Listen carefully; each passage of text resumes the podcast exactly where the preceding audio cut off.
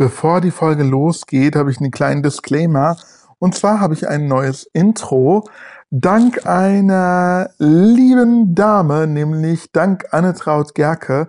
Das ist die Mama von Anna, der Buchprinzessin auf YouTube und Instagram. Und sie hat mir das eingesprochen. Vielen, vielen, vielen herzlichen Dank. Jetzt finde ich, habe ich ein schöneres Intro. Ich hoffe, euch gefällt es auch. Und jetzt startet aber die Folge. Hier ist der Hashtag Bücherpodcast mit Pero. Hallo, liebe Lesenden. Herzlich willkommen. Heute lautet das Thema Bücher mit genialen Plot-Twists. Warum ich dieses Thema gewählt habe oder wie ich dazu kam, erzähle ich gleich. Erstmal der Hinweis, am Ende der Folge gibt es die Frage der Woche, also bleibt dran. Ja, und wie gesagt, jetzt geht es darum, dass ich Bücher vorstelle. Es sind elf an der Zahl, die einen genialen Plot-Twist haben. In Anführungszeichen genial. Der eine ist mehr genial, der andere ist weniger genial. Ähm, genau, ich habe ein paar Bücher, die mich wirklich überrascht haben. Und ich dachte, darüber würde ich gerne mal reden. Ich habe auf meinem Instagram-Profil, Buecha Podcast heiße ich dort, gefragt, ob ich diese Folge mit Spoiler oder ohne Spoiler ähm, aufnehmen soll. Die Mehrheit hat sich gegen die Spoiler entschieden. Dennoch muss ich leider sagen, für diejenigen, heute werde ich dennoch spoilern. Das ist hier eine ganz, ganz klare Spoilerwarnung. Ich habe mich doch für die Spoiler entschieden. Erst hatte ich überlegt, dem Wunsch nachzugeben ähm, von meinen Followern und diese Folge spoilerfrei zu halten, so wie immer. Dann habe ich näher drüber nachgedacht und habe überlegt, naja, ich könnte ja auch mal ausnahmsweise zwei Versionen rausbringen. Das wäre ja auch interessant gewesen. Eine Version ohne Spoiler und eine Version mit Spoiler. Kurz vor der Aufnahme, also eben gerade, habe ich mich dazu entschieden, doch zu spoilern und auch nur eine Version hochzuladen. Ich möchte erstens nicht, dass ähm, ja eine Version eventuell weniger Klicks bekommt, wobei das ist ja eigentlich egal. Ähm, wenn diejenigen, die keine Spoiler hören wollen, jetzt hier auch nicht zuhören, hat diese Folge auch weniger Klicks. Also das ist eigentlich nicht der primäre Grund. Der primäre Grund ist eigentlich der, dass ich Bücher, die ich heute vorstelle, die meisten jedenfalls davon, die allermeisten, schon das ein oder andere Mal erwähnt habe, das ein oder andere Mal vorgestellt habe oder es sogar in der Zukunft irgendwann machen werde. Und jedes Mal, wenn ich sie dann vorstelle, sind sie spoilerfrei. Ich stelle die Bücher dann spoilerfrei vor. Und deswegen würde die, Sinn, die Folge dann heute gar keinen Sinn machen, wenn ich den Spoiler nicht verraten würde, diesen Plot-Twist. Deswegen werde ich heute auf jeden Fall spoilern. Wenn ihr das nicht hören wollt, schaltet ab. Die Bücher werden sowieso in der einen oder anderen Folge erwähnt werden oder wurden schon erwähnt. Zum Beispiel ist ein Buch von Sebastian Fitzek hier enthalten obwohl alle seine Bücher irgendwie einen genialen Plot-Twist haben, habe ich mir ein, eins ausgesucht. Und das habe ich auch schon in anderen Folgen erwähnt, zumindest in der Folge, in der es um Sebastian Fitzek Bücher ging. Von daher, ja, macht das, äh, glaube ich, jetzt Sinn, was ich sage. Und ähm, diese Folge ist mit Spoilern. Ich werde den Plot-Twist, über den ich spreche, auch verraten. Also Aufgepasst, wer das nicht hören will, danke fürs Zuhören. Ihr verpasst leider jetzt auch die Frage der Woche. Äh, außer ihr geht jetzt zum Ende der Folge, aber ich kann euch nicht sagen, zu welcher Minute. Alle anderen, die Plot-Twists, also äh, Spoiler ertragen können, die trotzdem vielleicht Bücher lesen wollen, wenn sie schon gespoilert sind, bleibt gerne dran. Ich glaube, ich starte auch mit dem Buch von Sebastian Fitzek, weil jetzt habe ich schon davon angefangen, dann kann ich es auch zu Ende bringen. Und ich möchte sprechen über das Buch ähm, Der Insasse. Den Insassen habe ich 2018, im November 2018 gelesen. Das Buch hat 384 Seiten und ist bei Drömer erschienen und ich habe dem Ganzen fünf Sterne gegeben. Auch das ist ja ein kleiner Spoiler vorweg. Nicht alle Bücher fand ich jetzt so großartig, die ich heute vorstelle, aber ich fand den Plot-Twist trotzdem irgendwie genial. Und dieses Buch fand ich insgesamt super. Hier geht es um ähm, Till, dessen Sohn ein Jahr zuvor entführt wurde. Und jetzt wurde ein Kinderschänder festgenommen und in eine ähm, ich sag mal, geschlossene Anstalt gesteckt. Und Till vermutet, dass, ähm, dass dieser Kinderschänder auch seinen Sohn entführt hat. Und deswegen lässt er sich, ja, einweisen. Er tut so, als wäre er selbst verrückt und lässt sich daraufhin einweisen in die Klinik und will dem Täter auf die Spur kommen. Er möchte herausfinden, ob tatsächlich ähm, Till, äh, Quatsch, nicht Till, sondern der Kinderschänder verantwortlich ist dafür, dass Tills Sohn verschwunden ist. Und vielleicht lebt ja Tills Sohn noch und er möchte vielleicht erfahren, ob er ihn noch retten kann und wenn nicht, zumindest Gewissheit haben über den Tod seines Sohnes. Und das ist absolut spannend, wie man Sebastian Fitzek auch kennt, sind die Kapitel recht kurz und am Ende immer ist immer noch so ein Cliffhanger, dass man unbedingt weiterlesen möchte. Und dann, und jetzt komme ich zu dem genialen Cliffhanger, kommt am Ende heraus, dass Till eigentlich nicht Till ist, sondern ja, der selber schizophren ist und sich nur für Till hält. Till selbst ist ähm, gestorben, wenn ich mich jetzt recht erinnere. Oh je, das ist jetzt auch wieder zwei Jahre her. Hm. Dip, dip, dip. Ich muss gerade mal überlegen. Jetzt weiß ich wieder, wie es war. Ähm, Till hat sich in der Anstalt als jemand anderes ausgegeben. Und dann gibt es diesen Plot-Twist am Ende. Und Till merkt, dass er gar nicht Till ist, sondern er ist die Person, von dem er die Identität angenommen hat. Und der ist halt quasi verrückt. Er ist wirklich Insasse in dieser, ähm, in diesen, in dieser Anstalt, weil er selber verantwortlich für den Tod seines eigenen Sohnes ist, weil er ihn bei einem heißen Tag im Auto vergessen hat. Und das macht ihn so verrückt im Kopf, dass er quasi persönlich Persönlichkeitsstörungen hat und er nimmt die Identität von Till an, um Tills Sohn zu finden, vielleicht um ein reines Gewissen zu bekommen. Und das ist dann so dieser Twist, wo man denkt, oh krass, das ist also die Wahrheit, das steckt dahinter. Und das ist ja meistens so bei Sebastian Fitzeks Büchern, nicht umsonst sind das Psychothriller, dass am Ende irgendwas mit der Psyche nicht stimmt und es ist alles gar nicht so, wie es am Anfang scheint. Und das fand ich bei diesem Buch wirklich genial und spannend. Deswegen hat es mir sehr gut gefallen. So, jetzt kommen wir zu einem Klassiker. Da ist der Plot-Twist so, dass ihn wahrscheinlich sowieso jeder kennt, aber ich finde es so schön, dass ich den jetzt hier erwähnen muss. Und zwar möchte ich über den Zauberer von Oz sprechen, von L. Frank Baum. Ich habe damals, äh, oder ich habe die Janosch-Ausgabe und habe die auch gelesen, und zwar 2010.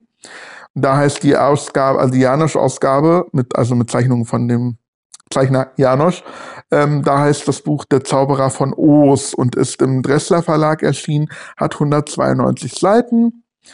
Ähm, ja, Oos mit Doppel-O, das ist ein bisschen ungewöhnlich. Wir kennen den, die ganze Geschichte als Zauberer von Oz, gerne auch als Verfilmung.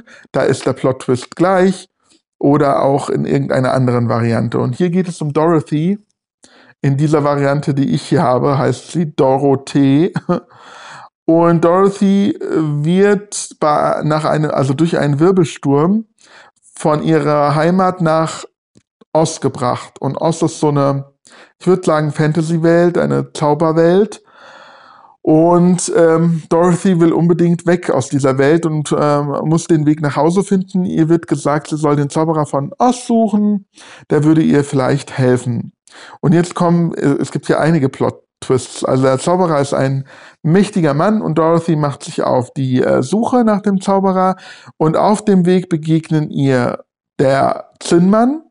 Der Zinnmann ist ein Holzfäller, bestehend aus Zinn und er schließt sich Dorothy an, weil er besteht aus Zinn und hat deswegen kein Herz und möchte ähm, deswegen Dorothy folgen, weil er hofft, dass der Zauberer von Oz ihm ein Herz geben kann. Dann treffen sie die Vogelscheuche. Die Vogelscheuche besteht nur aus Stroh und hat deswegen kein Gehirn. Und die Vogelscheuche würde gerne schlau sein und ein Hirn haben wollen. Und deswegen schließt sie sich auch Dorothy an. Und zuletzt treffen sie noch oder vielleicht stimmt auch die Reihenfolge nicht. Auf jeden Fall gibt es dann noch den feigen Löwen. Der Löwe als mächtiges Tier, als König der Tiere, ist eigentlich ein sehr mutiges Wesen. Allerdings hatte sogar Angst vor kleinen Mäuschen so ungefähr und möchte gerne Mut haben und schließt sich deshalb Dorothy auch an. Die äh, haben einen sehr schwierigen Weg bis zum Zauberer von Oz. Sie müssen auch gegen irgendwie böse Hexen kämpfen und so weiter und so fort. Und dann kommen sie irgendwann an in Oz und treffen auf den Zauberer von Oz. Irgendwie finden sie dann heraus, also das stellt sich heraus, dass der Zauberer von Oz kein Zauberer ist. Er ist ein kleiner Mann, der eigentlich nur mit irgendwelchen Tricks arbeitet und damit die Leute beeindruckt, aber in Wirklichkeit keine Zauberkraft hat. Das ist der erste Plot-Twist. Ähm, die ganze Suche war quasi umsonst und alle sind traurig darüber. Und jetzt können sie quasi ihr Ziel nicht erreichen. Ich sollte vielleicht noch erwähnen, dass Dorothy ähm, wird durch, mitsamt ihres Hauses äh, durch den Wirbelsturm nach Ost gebracht und das Haus landet auf der guten Fee oder der irgendeiner bösen Fee, glaube ich, war es sogar, ähm, die dann zerquetscht ist und diese böse Fee hat äh, Schuhe an, die dann Dorothy bekommt, mit der kann sie zaubern. Also so ein bisschen, wenn sie sie aneinander mit den Hacken zusammenschlägt, wenn sie die Hacken zusammenschlägt, so rum, dann äh, kann sie sich Wünsche erfüllen. Und ja, am Ende, jetzt kommt der andere große Twist, findet Dorothy heraus oder wird darauf aufmerksam gemacht, dass sie ja die Schuhe hat von Anfang an. Und wenn sie die Hacken zusammenschlägt, kann sie sich ja nach Hause wünschen. Das ist der Plot-Twist. Also sie konnte von Anfang an eigentlich nach Hause zurückkehren, wusste es aber nicht. Und auch bei den anderen drei Wegbegleitern wird deutlich, dass sie alles das, was sie sich wünschen, von Anfang an hatten. Der Zinnmann hatte im Laufe der Reise Herz bewiesen. Der äh, die Vogelscheuche hatte von Anfang an Hirn bewiesen. Also sie hatte immer irgendwelche Pläne geschmiedet und war sich dessen nicht bewusst, dass äh, sie eigentlich total schlau ist. Und der Löwe hat natürlich durch den Kampf gegen die Hexen und so weiter und so fort oder gegen die bösen Feen auch Mut bewiesen. Und somit hatten alle eigentlich das, was sie sich gewünscht haben, von Anfang an. Und das ist eine wunderschöne Message. Ist es nicht so? Und deswegen liebe ich diese Geschichte. Ja, und das sind die Plot-Twists in diesem Buch. Jetzt mache ich weiter mit einem Buch, was ich ähm, erst dieses Jahr gelesen habe und worüber ich auch eine ganz eigene Folge ähm, aufgenommen habe. Das heißt, da findet man auch quasi die spoilerfreie Vor äh, Vorstellung des Buches und es geht um der Store von Rob Hart. In dem Buch geht es um, ähm, jetzt muss ich überlegen, Paxton und Sinja. Und Paxton und Sinja heuern an bei einem Online-Marketing, Online-Versandhändler, so kann man das nennen. Ähnlich wie das große A, was wir alle kennen. ähm, und die heuern da an und haben beide aber eine andere, ja, ein anderes Ziel. Paxton hat sein eigenes Geschäft verloren durch dieses Geschäft durch diesen Online-Versandhändler. Ähm, dieser Versandhandel heißt übrigens Cloud.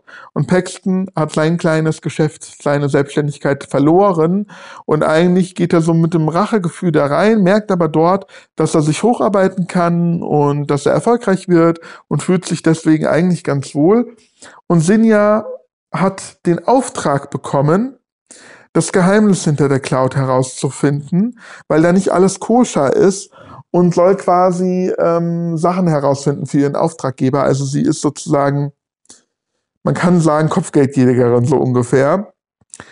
Und die beiden lernen sich kennen und eventuell auch lieben. Und Sinja will eigentlich Paxton am Anfang dafür benutzen, für ihre ähm, Machenschaften, weil sie ja weiß, dass Paxton durch seine Position vielleicht an Sachen herankommt, an die sie nicht rankommt und so weiter und so fort. Und ja, am Ende kommen sie dem Geheimnis immer näher, immer näher.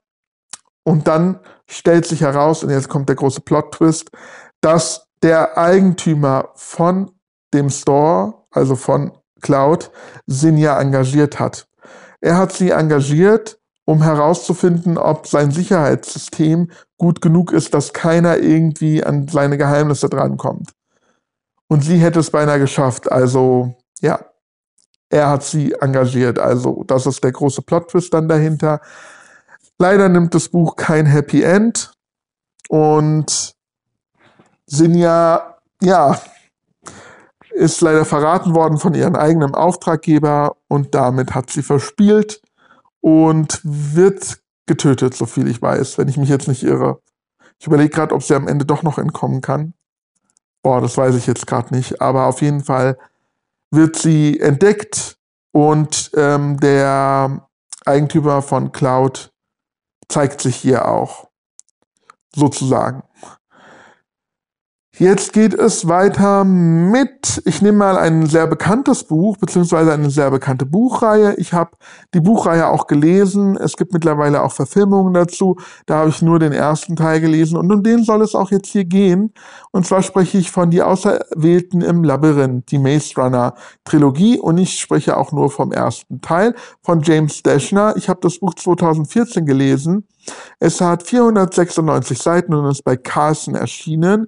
Ich habe nur drei Sterne vergeben damals, weil ich ehrlich gesagt nicht so überzeugt war von dem Buch und insgesamt von dieser Reihe. Ich fand es ziemlich öde und langatmig. Aber hier gibt es einen sehr spektakulären Plot-Twist. Und zwar geht es hier um Thomas, der in einer, also er wacht auf und weiß gar nicht, was mit ihm geschehen ist. Und er, lach, er wacht auf einem großen Hof auf, also so eine Art Bauernhof, welches von Mauern umgeben ist und weiß gar nicht, was da los ist. Es sind nur Jungs auf diesem Hof und die kommen da auch nicht raus. Ähm, ich glaube, einmal am Tag öffnet sich ein Tor und dahinter befindet sich ein Labyrinth. Und ähm, Thomas wird zu einem sogenannten Runner, glaube ich. Ja, Maze Runner. Hahaha, na klar. Maze Runner. Oh, weil er sehr schnell ist und er soll quasi gucken, ob es irgendwie einen Ausgang aus diesem Labyrinth gibt. Allerdings befinden sich Monster in diesem Labyrinth. Und ähm, erst werden diese Monster, ich weiß gar nicht mehr, als was sie beschrieben werden, aber jetzt kommt der erste Plot-Twist. Es stellt sich heraus, dass diese Monster mechanisch sind. So, das ist das Erste, was, äh, was Thomas irgendwie herausfinden kann. Das sind gar keine richtigen Monster, sondern es sind irgendwelche Roboter. Das heißt, sie vermuten, dass tatsächlich irgendwelche Menschen dahinter stecken. Und das ganze Buch über versuchen sie irgendwie, also diese ganzen Jungs, aus diesem Labyrinth herauszubekommen. Und am Ende schaffen sie es tatsächlich und sie denken, sie sind jetzt in Freiheit und jetzt kommt der große zweite ähm, Plot-Twist. Sie sind nicht in Rettung, sie kommen quasi ins zweite Level, nur sie befinden sich dann, ja, wie heißt der zweite Teil? In der Brandwüste, genau. Die Auserwählten in der Brandwüste. Also sie finden ein Geheimnis heraus, was passiert ist, irgendwas ist mit der Welt passiert, es ist eine Dystopie die Welt hat sich verändert und ja, jetzt müssen sie sich weiter durchschlagen. Also das war leider nicht das Ende ihrer Reise sozusagen, auch wenn sie sich befreien konnten aus dem Labyrinth. Ja, das war leider äh, nicht, das, äh, also das war jetzt der große Plot-Twist. Jetzt kommen wir zu einem Buch, da gibt es nur einen kleinen Plot-Twist, aber den finde ich irgendwie auch genial und schön, muss ich sagen. Also irgendwie gut gemacht. Und zwar geht es um eines meiner Lieblingsbücher, Chick von Wolfgang Herrndorf. Ich habe es damals 2016 gelesen und habe damals strengerweise nur vier Sterne vergeben. Also komischerweise, mittlerweile habe ich es schon mehrfach gelesen. Und ich entdecke immer wieder neue Sachen in dem Buch und ich weiß nicht, wie ich dem Buch nur vier Sterne geben konnte damals. Heute würde ich wahrscheinlich fünf Sterne geben. Aber ich war damals auch strenger als heute, glaube ich, mit der Punktevergabe, mit der Sternenvergabe. Das Buch hat 256 Seiten und ist im Rowold Verlag erschienen. Und darin geht es um Mike. Und Mike ist Außenseiter in seiner Klasse und total in Tatjana verliebt und äh, Tatjana schmeißt demnächst eine Geburtstagsparty, da ist er aber nicht eingeladen. Und dann kommt ein neuer Klassenkamerad in die Klasse und das ist Chick. Und Chick ist ein absoluter Assi. Er kommt mit verranzten Klamotten, einer Plastiktüte statt einem Schulranzen, verlotterten äh, Schuhen und er hat auch noch eine Alkoholfahne. Und er ist quasi ja, genauso wie Mike nicht eingeladen auf Tatjanas Geburtstagsfeier. Kurzerhand sucht Chick Mike zu Hause auf und freundet sich so ein bisschen mit ihm an. Chick weiß nicht, was er davon erhalten soll, aber Chick überredet Mike, ähm, ja, mit einem gestohlenen Fahrzeug nach, in die Walachei zu fahren während der Sommerferien. Also es beginnen dann die Sommerferien. Äh, Mike ist auch alleine zu Hause. Seine Mutter geht auf eine Entziehungskur und der Vater macht eine Geschäftsreise mit seiner Geliebten. Und er ist alleine da zu Hause und dann kommt Chick vorbei und überredet ihn, auf diesen Roadtrip mitzukommen. Und da, Chick eh, äh, da Mike eh nichts Besseres zu tun hat, lässt er sich darauf ein und die beiden fahren los und erleben einige Abenteuer. Äh, ähm, ja, mit einem gestohlenen Fahrzeug ist es auch nicht so einfach. Es wird auch ein bisschen gefährlich. Und sie lernen auch noch ein Mädchen kennen auf einer Müllhalde und Mike verguckt sich dann auch so ein bisschen in dieses Mädchen. Und jetzt kommen wir zu einem Plot-Twist, der eigentlich relativ klein ist, aber doch irgendwie groß. Und zwar, ja, Mike ist sehr, sehr unselbstbewusst und denkt, er ist ein ja, deswegen ist er nicht so beliebt, weil er eben zu schmächtig ist, nicht gut aussehend und halt langweilig vor allem. Er denkt, er ist total langweilig. Und er macht sich immer wieder Vorwürfe und irgendwann gibt es ein Gespräch zwischen Mike und Chick, wo Mike das halt auch erwähnt. Das ist irgendwie sein Geheimnis, was er mit sich rumträgt, dass er ähm, ja nicht so cool ist wie die anderen und eben langweilig. Und das stört ihn so ein bisschen. Und da offenbart ihm Chick, dass er das gar nicht so sieht. Er findet Mike sehr cool, was sie alles erlebt haben zusammen. Das würde ja schon beweisen, dass Mike total aufregend ist. Und dann sagt auch äh, Chick, dass er das ja wissen, äh, wiss, weiß, also ja, seine Meinung zählt, weil er kennt sich eventuell mit Jungs aus, weil er nicht auf Mädchen steht. Also Mike, äh, nee, nicht Mike, Chick gibt zu, schwul zu sein. Und das war für mich so eine berührende Stelle und so eine außergewöhnliche Stelle, weil Chick ja so ein Assi ist und so cool und Alkohol trinkt und derbe Sachen macht. Und dann stellt sich heraus, dass er einen, weicher Kern, einen weichen Kern hat und ja, schwul ist. Und Mike bemerkt an dieser Stelle, dass er das eigentlich gar nicht so überraschend findet. Das fand ich eine sehr, sehr schöne Stelle. Es ist eine kleine Stelle. Es wird auch nicht groß jetzt darüber lange philosophiert. Es spielt auch eigentlich für die, Halle überhaupt, äh, für die Handlung überhaupt keine Rolle. Aber irgendwie fand ich das doch bemerkenswert in diesem Buch. Ich habe schon über 20 Minuten gesprochen und habe noch viele Bücher vor mir. Ich mache weiter mit einem meiner Lieblingsbücher, welches ich oft erwähne. Der beste Hund der Welt von Sharon Creech. Das ist ein sehr dünnes Buch. Es hat nur 96 Seiten und ist auch noch in Gedichtform geschrieben. Das heißt, auf den Seiten steht nicht viel drauf. Ähm, ist im Fischer Verlag erschienen und ich habe es 2010 gelesen und danach immer mal wieder, weil es sich sehr, sehr schnell lesen lässt. Ich habe fünf Sterne vergeben, weil es so ein tolles Buch ist. Und ich habe ähm, hier gerade mein Tablet vor mir liegen, welches gleich ausgeht. da habe ich nämlich die ähm, meinen Blog geöffnet, www.perolicious.de, mit den ganzen Rezensionen, die ich geschrieben habe. Und jetzt muss ich gerade den Akku anstecken. So.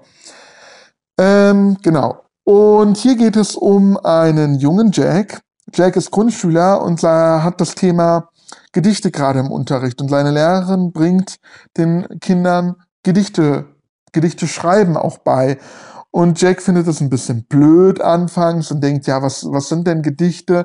Man kann ja alles irgendwie als Gedicht ansehen, wenn man irgendwie nur ähm, den Text in kurzen Zeilen schreibt. Also wenn man statt eines vollständigen Textes irgendwie in der Mitte der Zeile ähm, einen Absatz macht oder eine, ein, eine Zeile weitergeht. Und dann probiert sich Jack in dem ganzen Buch aus an Gedichten. Zum Beispiel lernt er ein Gedicht von irgendeinem Autor kennen, was nur aus dem Wort Apfel besteht, also ähm, ganz vielen Äpfeln, ganz vielen, ganz, ganz oft das Wort Apfel und das ähm, die Wörter ergeben dann die Silhouette eines Apfels. Und dann probiert sich Jack dabei auch aus und macht das dann auch. Ich überlege gerade, ob Jack darauf dann kommt mit dem Apfel, weil der Autor eigentlich was anderes geschrieben hatte. Ich bin mir jetzt gar nicht mehr so sicher. Ist ja aber auch egal. Und immer wieder spricht Jack in seinen Gedichten von dem besten Hund der Welt, seinem Hund. Ich weiß jetzt leider den Namen nicht seines Hundes. Sky. Sky heißt sein Hund. Immer wieder wird der Hund erwähnt Und man merkt, dass Jack sehr viel für seinen Hund äh, ähm, empfindet und fragt sich auch die ganze Zeit, warum er denn immer wieder über Sky schreibt. Und jetzt komme ich zum Plotwist, dem traurigen Ende. Und wenn ich daran denke, werde ich ziemlich emotional. Am Ende kommt heraus, dass ähm, Jack überfahren wurde. Äh, nicht Jack, Sky, der Hund überfahren wurde und der Hund ist tot. Und das war halt sein bester Freund und deswegen hat er ihn immer wieder erwähnt in den Gedichten und hat Gedichte über Sky geschrieben. Und äh, ja, jedes Mal, wenn ich das lese und auch wenn ich jetzt daran denke, muss ich halt heulen, weil das so traurig ist, weil das, man denkt die ganze Zeit, oh, sein Hund, der hat wohl seinen Hund sehr lieb. Und was ist jetzt mit diesem Hund? Und dann kommt raus, dass der Hund tot ist. Und dass Sky seine Liebe zu seinem Hund immer wieder in diesen Gedichten Ausdruck gibt. In, diesem, er verleiht dem Hund, äh, nein, seiner Liebe Ausdruck in den Gedichten, so rum. Und das ist eigentlich eine, auch wieder eine total schöne Message, weil warum schreibt man Gedichte? Weil man seinen Gefühlen Ausdruck verleiht. Also ja, es ist einfach genial, finde ich, so insgesamt dieses Werk. Und ich kann es nur empfehlen, auch wenn man jetzt den Plot-Twist kennt, trotzdem es einfach zu lesen. Ich kann es immer wieder lesen, ich finde es immer wieder schön. Ganz, ganz tolles Buch. Ich habe es auch öfter mal verschenkt, weil ich es so toll finde. Kann man auch ruhig mit Kindern lesen. Dann mache ich weiter mit einem äh, Buch von Gabriela Engelmann und Jakob N. M. Leonhardt, die haben das zusammengeschrieben, ein E-Mail-Roman oder ein Chat-Roman im Pyjama um halb vier. Das Ganze ist bei, im Arena Verlag erschienen, hat 237 Seiten. Ich habe auch fünf Sterne damals vergeben, 2013, weil ich das Buch so toll finde.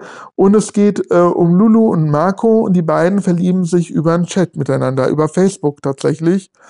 Ähm, ich habe, glaube ich, sogar Lulu und Marco, auch wenn das virtuelle, nein, Quatsch, Ben, Lulu und Ben. Lulu ist in Marco verliebt und will ihn äh, ähm, über ihren besten Freund Ben ähm, aushorchen und schreibt deswegen Ben an, aber Ben ist gar nicht der Ben, den sie gedacht hatte anzuschreiben, sondern es ist ein anderer Ben. Und dann fangen sie an, hin und her zu schreiben. So, und dann verlieben sie sich ineinander beim Chatten. Und Ben erzählt beispielsweise immer wieder von seinem behinderten Bruder. Und jetzt kommt der Plot-Twist, weil ich muss mich jetzt hier ein bisschen eilen, weil die Zeit läuft aus. Am Ende kommt heraus, dass Ben der behinderte Bruder selbst ist. Also er ist, äh, er ist behindert. Und deswegen ähm, hat er, haben, treffen die sich auch irgendwie nicht wirklich und die können sich auch nicht irgendwie zeigen und sowas. Ja, bisschen Catfishing ist, die, äh, ist darin enthalten aber auf eine süße Art und Weise. Also Ben wollte sich die ganze Zeit nur selbst schützen und am Ende kommt raus, dass er behindert ist und ähm, hat immer nur über seinen behinderten Bruder gesprochen. Und das ist ein, ja, herzzerreißender Plot-Twist, aber sehr, sehr schön gemacht auf jeden Fall. Jetzt geht es weiter mit Eine wie Alaska von John Green, eines meiner Lieblingsautoren. Und Eine wie Alaska war das erste Buch, was ich von ihm gelesen habe. Und ich fand es ehrlich gesagt bisschen zu düster. Es, äh, ich habe es 2010 gelesen, habe nur drei Sterne vergeben. Das Buch ist im Karl-Hanser Verlag erschienen und hat 288 Seiten. Und hier geht es um Miles. Und Miles ähm, kommt auf ein Internat. Und das Buch beginnt als Internatgeschichte. Internatsgeschichte und er verliebt sich in die aufregende, wilde und seltsame Alaska, eine ähm, andere, ein Mädchen, was auch in diesem Internat ist. Und die erste Hälfte des Buches, man merkt schon, dass da irgendwas anders ist, weil die Kapitel runtergezählt werden. Bis zur Mitte des Buches. Aber bis zur Mitte des Buches ist es ein heiterer Internatsroman. Und ähm, es geht darum, wie sich Miles in Alaska verliebt. Und Alaska ist total außergewöhnlich. Und ja, man findet Alaska total interessant. Und dann, ja, ist der Countdown quasi auf Null und es passiert etwas und jetzt kommt der Plot-Twist, Alaska stirbt. Ich glaube, es passiert ein Unfall. Genau, ich glaube, es ist ein Unfall, es ist nicht Selbstmord. Oder? Ich bin mir jetzt nicht sicher. Ich glaube, es ist ein ähm, Unfall und Alaska stirbt. Und Miles, ja, ist alleine und bleibt so ein bisschen zurück mit seiner Liebe und dann das Ganze wird sehr melancholisch, sehr düster. Er trauert um Alaska und ähm, beißt sich selbst in den Hintern, weil er ihr, äh, ihr seine Liebe nicht offenbart hat. Und ja, das fand ich dann ein bisschen traurig, weil ich mag Internatsgeschichten, aber wie diese, diese Wendung dann und wie die zweite Hälfte des Buches von der Stimmung her ist, hat mir da nicht mehr so gut gefallen. Aber ist natürlich ein krasser Plot-Twist, eine, eine geniale Wendung. Das vorletzte Buch ist Crazy Games von Miriam Moos, Maus, eine niederländische Schriftstellerin und ich weiß nicht, wie der Name ausgesprochen wird, habe ich auch schon öfter von berichtet ist bei auch bei Arena erschienen, also im Arena Verlag, hat 300 Seiten. Ich habe 2016 auch fünf Sterne vergeben, weil das Buch so toll ist.